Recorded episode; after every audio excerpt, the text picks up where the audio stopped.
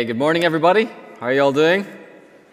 Doing good. Thank you guys for being here today on this rainy, rainy morning. It's like Ireland out there.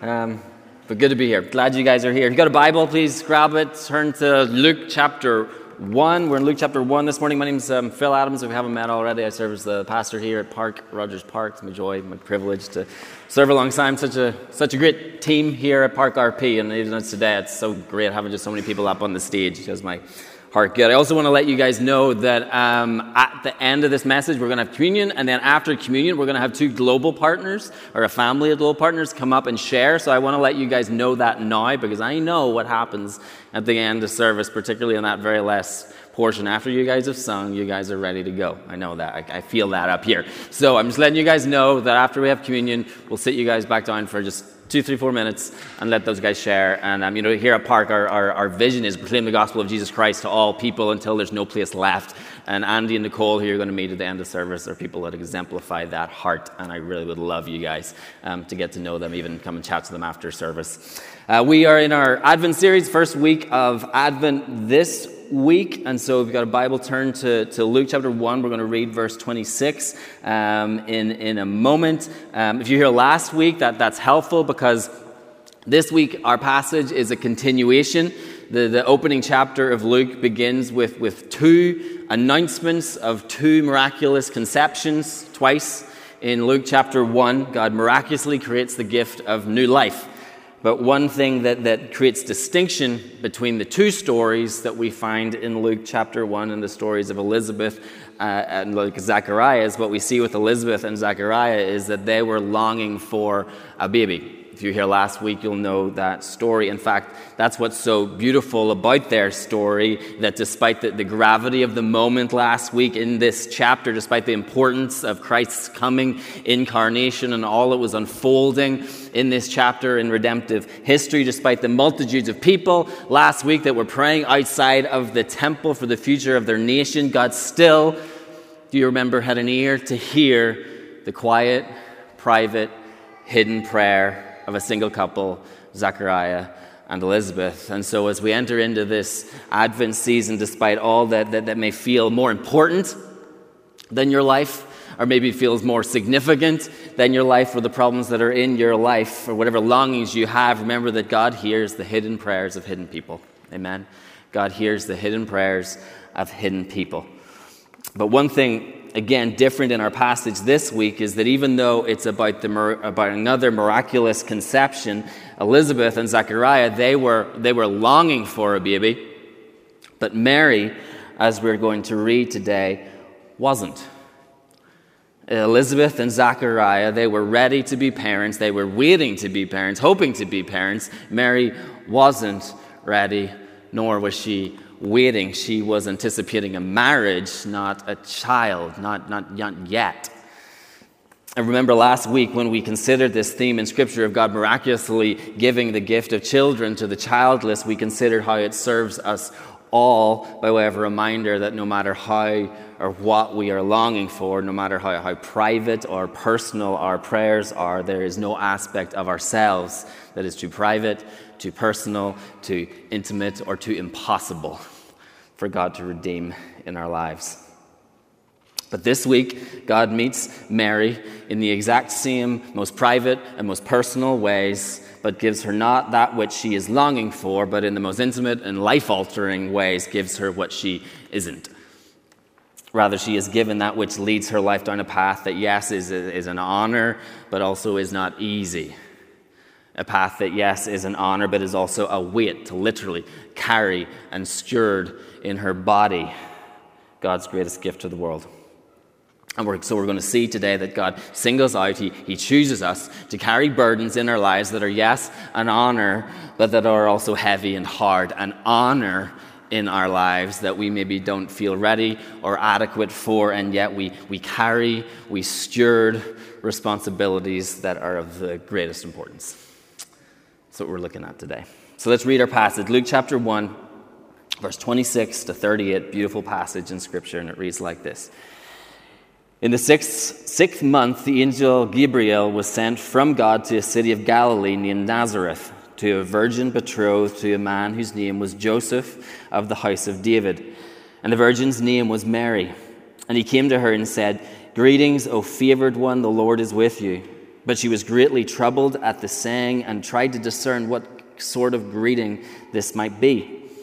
And the angel said to her, Do not be afraid, Mary, for you have found favor with God. And behold, you will conceive in your womb, and you will bear a son, and you shall call his name Jesus. He will be great and will be called the Son of the Most High. And the Lord God will give him the throne of his father David, and he will reign over the house of Jacob forever. And of his kingdom there will be no end. And Mary said to the angel, How will this be, since I'm a virgin?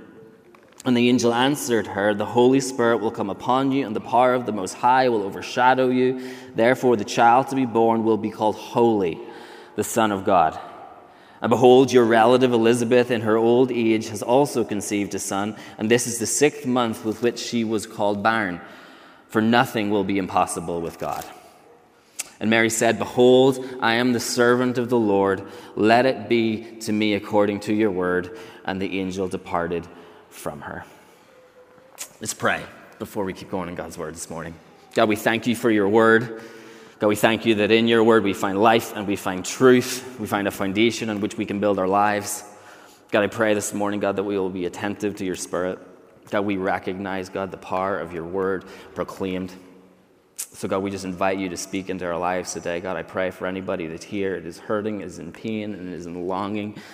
Even this time of year in, in, in, in Christmas when emotions can just flare up in so many different ways. God, I pray that you will be present, that you will minister and care well for your people today, I pray.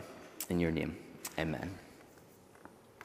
In the first verse of our passage today, we, we see very clearly how what we are reading is a continuation of the verses that went before, that went last week. In verse 26, the first verse of today's passage reads like this. If you see it there, verse 26. In the sixth month, the angel Gabriel was sent from God. And the sixth month in verse 26 references the sixth month of Elizabeth's pregnancy, including the first five months after which she came out of hiding. If you remember that last week, to reveal, she came out after five months to reveal that her approach, her shame had been removed. That was last week. But there was a, a, sequence, there is a sequence of events here that are linked together, and this, this is intentional. Remember, the, the primary role of John the Baptist, Elizabeth's son, was to lead into, was to, to prepare the way to go before Christ. But this time, today, Gabriel is sent not, not to the temple. Remember, Gabriel appeared last week to, to Zechariah, the priest, the religious leader in Jerusalem, inside the holy place, surrounded by the, the, the, the praying multitudes. It was the epicenter of Jewish religious life. But now look where Gabriel is. Gabriel is on the, the move and has been sent by God to a city in Galilee, a city called Nazareth. And this is like Gabriel showing up first in, in Chicago and then first in, in New York or first in London or first in Paris, the epicenter of importance, and then going on from there to, to a town or a city that's entirely unnotable and kind of unknown. I thought of some Midwest examples, wasn't very hard. Didn't want to offend anybody. You know the kind of places that you drive through or go home to. I don't know. We're, we're, we're meant to read in verse 26 and, and, and feel a movement, a, a, transition away from the self important and the places of prominence, a transition away from the focal points of our world towards somewhere that looks to be entirely inappropriate for a place that Gabriel would go, given the importance of the purpose for which we know Gabriel has come. And this sense of the, the unexpected, it only increases as we keep reading. Because in verse 27, in this kind of backwater city, who the angel doesn't appear before only heightens the surprise when we consider who the angel actually does appear before. Because there are two people, if you look at verse 27, there are two people that Gabriel introduces to us, or that Luke introduces to us. One is a man, and one is a woman. One is from the lineage of the house of David, and the other has no family heritage worthy of note. And one is a virgin who is betrothed, as in engaged to be married, meaning Mary has of yet no claim or position that relates to the prestigious title that Joseph has as one born of the house of David. And yet it is this woman, it is the virgin, it is the one who we are introduced to with no good name in an unnotable Nazareth that, the that Gabriel has come to speak to. And I feel like kind of I'm harping on the same note over and over again as I teach through the book of Luke, but I, I, want the, the Spirit of God through this study in Luke's gospel to leave us different, leave us with a, a greater awareness of the mind of Christ. And so, what I want to emphasize in God's Word is what God's Word is emphasizing. And so, do you see the theme here that's already been pointed out numerous times when, since we started this teaching in Luke in September. That Jesus came, even his, in his conception, to take religion out, away from the religiously entitled, away from the people of prominence towards the membership of all. And I keep pointing this out, Park, because Jesus came not only to accomplish something, but to demonstrate something a, a, way of life, a way of life that would become known as a uniquely Christian way of life. One, one, one where we are increasingly growing in Christ likeness means that we are increasingly growing discontent with religiosity that does not incorporate, that does not include, that does not stretch itself to create belonging for those that are currently beyond the boundaries of our community.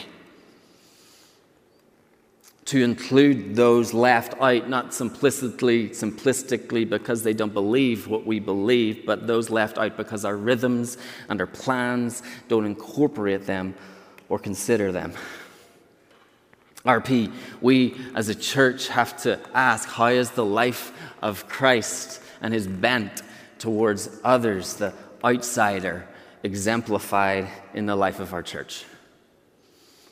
Through, through what means are we, we drawing people from the outside in?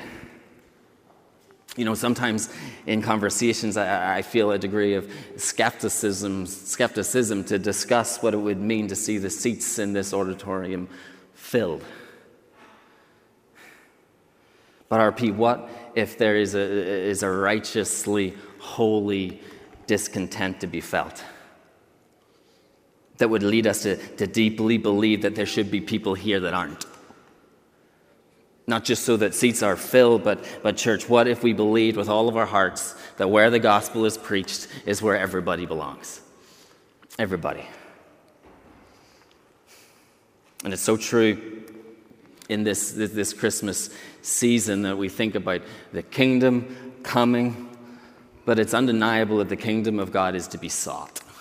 The kingdom of God is to something that we seek. It is not something that we gain passively. We are to pursue the kingdom of God's coming. We're to seek it with belief and with hope and with expectation and joy, believing that within the bride of Christ there are motivations for God's glory that are good and right and pure and that are aligned with God's will for us.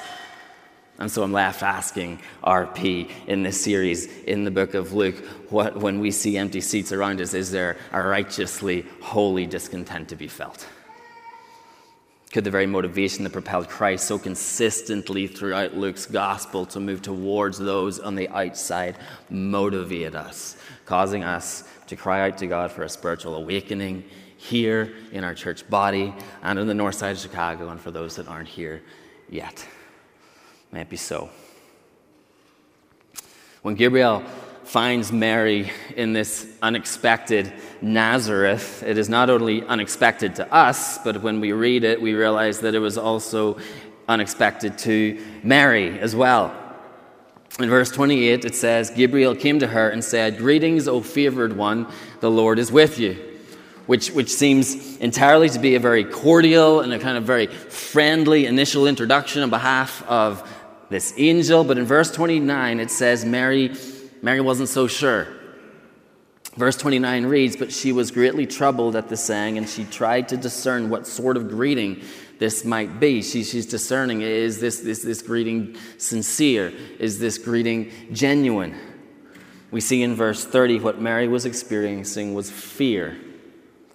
The angel says in verse 30, Do not be afraid, Mary, for you have found favor with God. Then Gabriel goes on to tell Mary the reason for the visit. Gabriel the angel says, Behold, you will conceive in your womb, and you will bear a son, and you shall call his name Jesus. And Gabriel keeps talking, and we're going to look at that in a moment, what Gabriel keeps continuing to say. But it seems this statement was enough for Mary to just to stop and just to try and digest, because when Gabriel is finished talking, Mary responds with a very valid question related to the first thing that Gabriel says, that she will conceive in her womb and she will bear a son. And we see her question in verse 34. She asks, How will this be since I'm a virgin? And here, Mary isn't only thinking about the literal mechanics of conceiving a child, but she's considering her reality as a virgin. She, she, she is a young, unmarried woman from Nazareth with no acclaim or good name. And if this angel is saying what it seems to be saying, that she is going to have a baby, how this baby comes about really matters. Because if the angel means when I get married, then I will have a baby, that's, that, that, that's one thing. But if the angel means that I'm having a baby while I'm still a virgin, if that's even still, po- if that's possible, that's going to be a whole other story for my life. That's going to lead to a whole world of potential trouble for me. Rumors, confusion, misunderstandings. Never mind what Joseph's going to think. Remember, Mary, unlike Elizabeth, has no felt need of a baby. Elizabeth and Zachariah were, were ready to be parents. Mary isn't. She, she was anticipating a marriage, not a child, not yet. Then, verse 35, Gabriel tells her how it's going to happen. Verse 35 The Holy Spirit will come upon you, and the power of the Most High will overshadow you. The child will be called Holy, the Son of God. And then to equate this conception clearly with the miraculous rather than her coming marriage, Gabriel tells her, Mary, by the way, your relative Elizabeth, who was too old to conceive and hadn't been able to have children her whole life, she's six months pregnant. Verse 37 For nothing will be impossible with God. And it's, it's great that nothing is impossible for God as a single statement that sounds very hopeful given what may be occurring in our lives. But what if the impossible God chooses to make possible is a path that we didn't expect or is a path that we never asked for? Last week we thought about quiet, hidden, private prayers, prayers prayed from a place of longing, longing for what we do not have. But this week's passage speaks more so to hidden, private prayers prayed not from a place of longing, but prayers prayed when we find ourselves in a place that we'd rather escape, when we'd rather run when we'd rather not have to carry the burden, when we'd rather not have to keep going, living with what we never asked for. God, why are you doing this? Why, why have you given me this? Why have you made this impossible situation possible? If we go back to verse 32, we see that although there, there, there is nothing that would bring us to the conclusion that Mary asks for this, there is, though, a felt need that's alluded to in our passage. That There's a longing for fulfillment that's in our passage. If we go back to verse 32, after Gabriel tells Mary she will conceive and bear in her womb and bear a son, Gabriel tells Mary who her son is, is going to be. Verse 32 He will be great and he will be called the Son of the Most High. And the Lord God will give him the throne of his father David, and he will reign over the house of Jacob forever, and his, of his kingdom there will be no end. And if we look at this, there, this verse, there are two characteristics of Mary's son that are very clear, both in verse 32 and in verse 35. One being that her son is going to be a king. Gabriel mentioned he is going to have a throne and he, he's going to reign and he will have a kingdom. Her son's going to be a king. But also, her son is going to have a nature that is not of this world.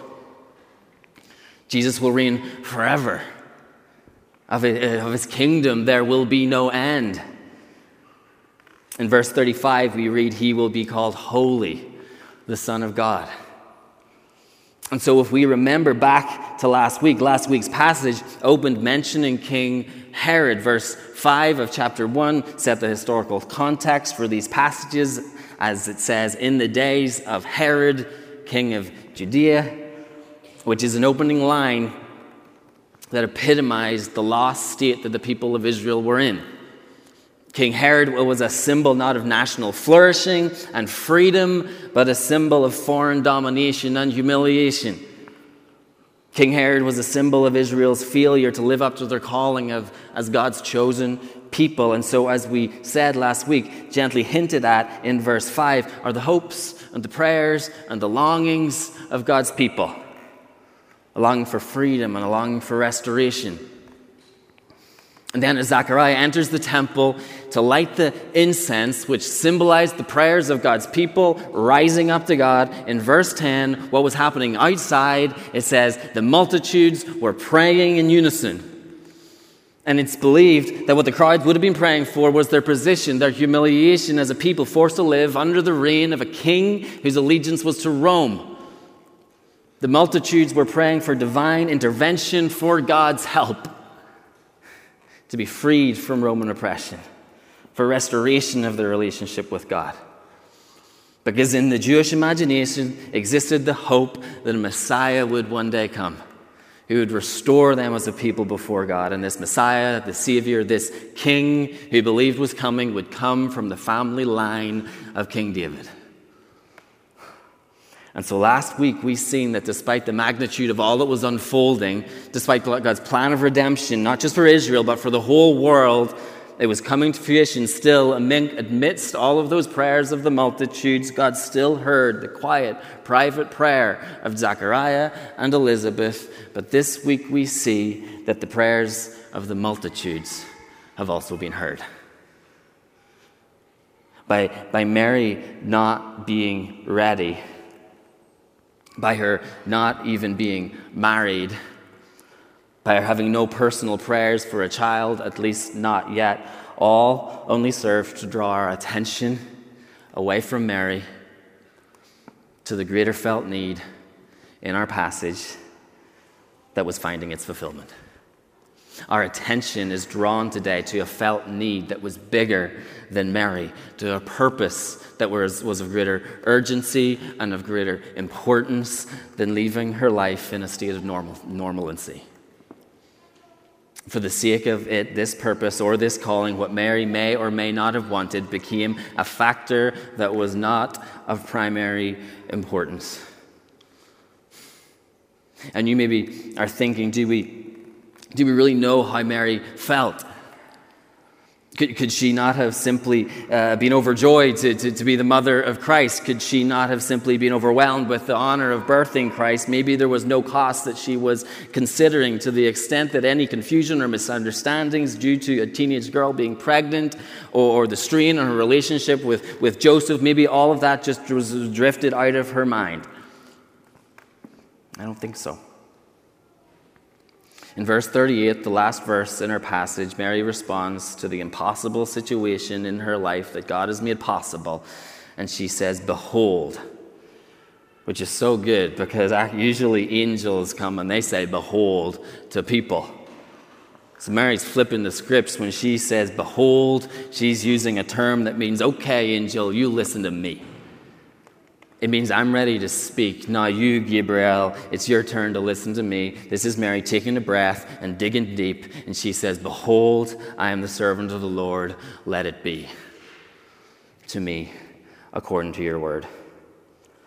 And it's because of this verse that we know that Mary knows exactly what's at stake. She knows exactly the cost to this calling. When she says, I am a servant of the Lord, that is a softer translation, really a directer translation than the word servant would be the word slave.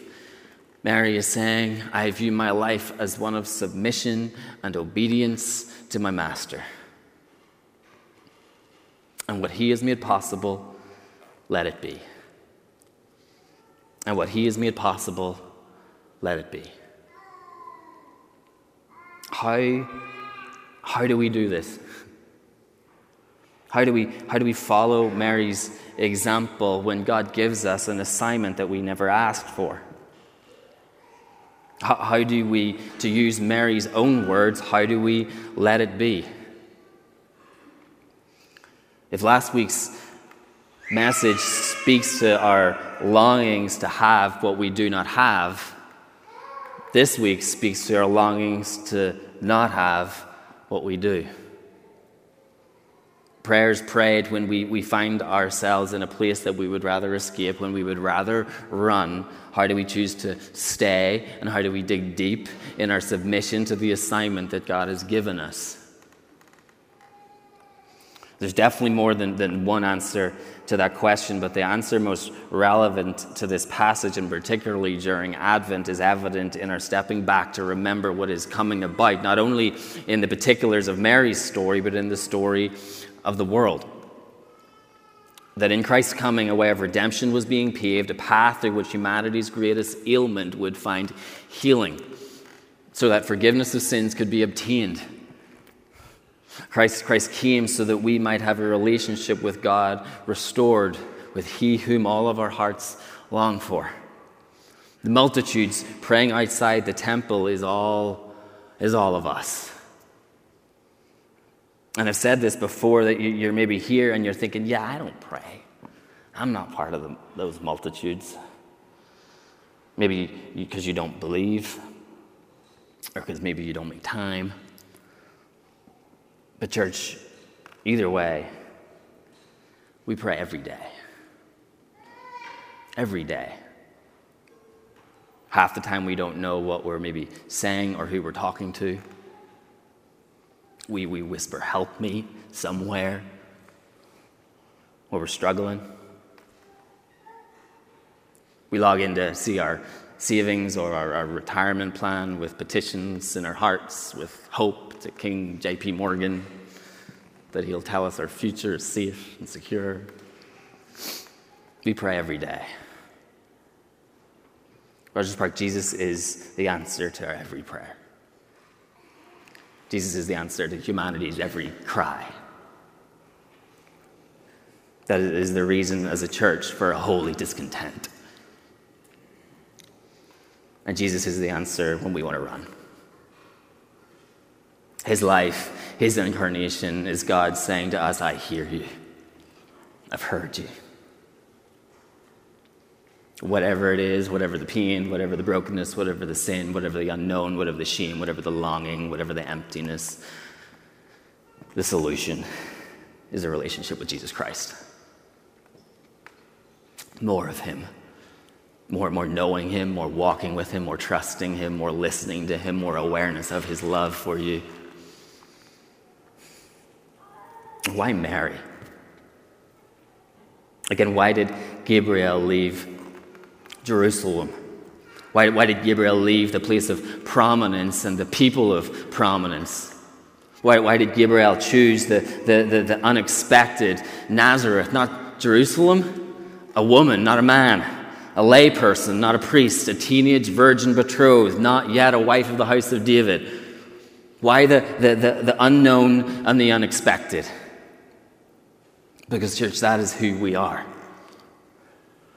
Each, each of our lives is the impossible made possible. No matter who anyone is, we're all just somebody. And each of our lives have aspects that will make us wonder out of all the possibilities that could have been, why this for me? Why do I have to carry this? I don't know if I want this, this assignment. I never asked for this assignment. Church, if that's you, I hope you can be reminded today of Mary's example. To, with the help of the Holy Spirit, to dig deep this Christmas. Because there is a purpose for which to live. there, there is a purpose for which to persevere. There, there is meaning to be found in your life in knowing there is one who has purposed your life, who intends for your life, one who is of much greater importance than your life. There, there is one who is worthy of our allegiance and worthy of our obedience. To be a slave for Christ is the Christian's greatest honor and humanity's purpose. And so, whatever assignment God gives you, it is an honor because it exists to the end of seeing Christ further birthed in you and birthed through you. Mary was, was, was given that which led her life down a path that, yes, was an honor, but also was not easy. A path that, yes, was an honor, but also was a weight to literally carry and steward in her body the greatest gift to the world. And so, amidst the unexpected for all who follow Christ, it should be expected that our gift to the world will come through our submission and our obedience, our staying, not our running are seeking first the kingdom of God. God singles out, he, he chooses us to carry burdens that are, yes, an honor, but that are also heavy and hard. An honor that we maybe don't feel ready for or adequate, and yet we carry, we, we, we dig deep. We stand up and say, Listen up. We are decisive in our commitment to follow Christ because we steward responsibilities that are of greatest importance. Whatever assignment God gives you, it is an honor because it exists to the end of seeing Christ further birthed in you and birthed through you. Let's pray. God, we thank you for the example of Mary. We thank you, God, for her clear love of you, her commitment to you. Her life was turned upside down in a way that she did not ask for and that she said, I'm your servant. I will accept this assignment. God, I pray, God, that we will do that in our own lives with hope, with joy. God, would you meet us? Would you lead us as a people? God, I pray, God, that we would recognize the beauty of Christ's coming and recognizing the way that we can bring Christ to the world around us. Would you give us a holy discontent this Christmas? Not just to be settled and passive and happy enough that Christ came, but maybe look around our neighborhood and our city today, wanting to see him birthed in people's lives. It's people encountering him 2,000 years later after he came. Maybe long for that, I pray. In your name, amen.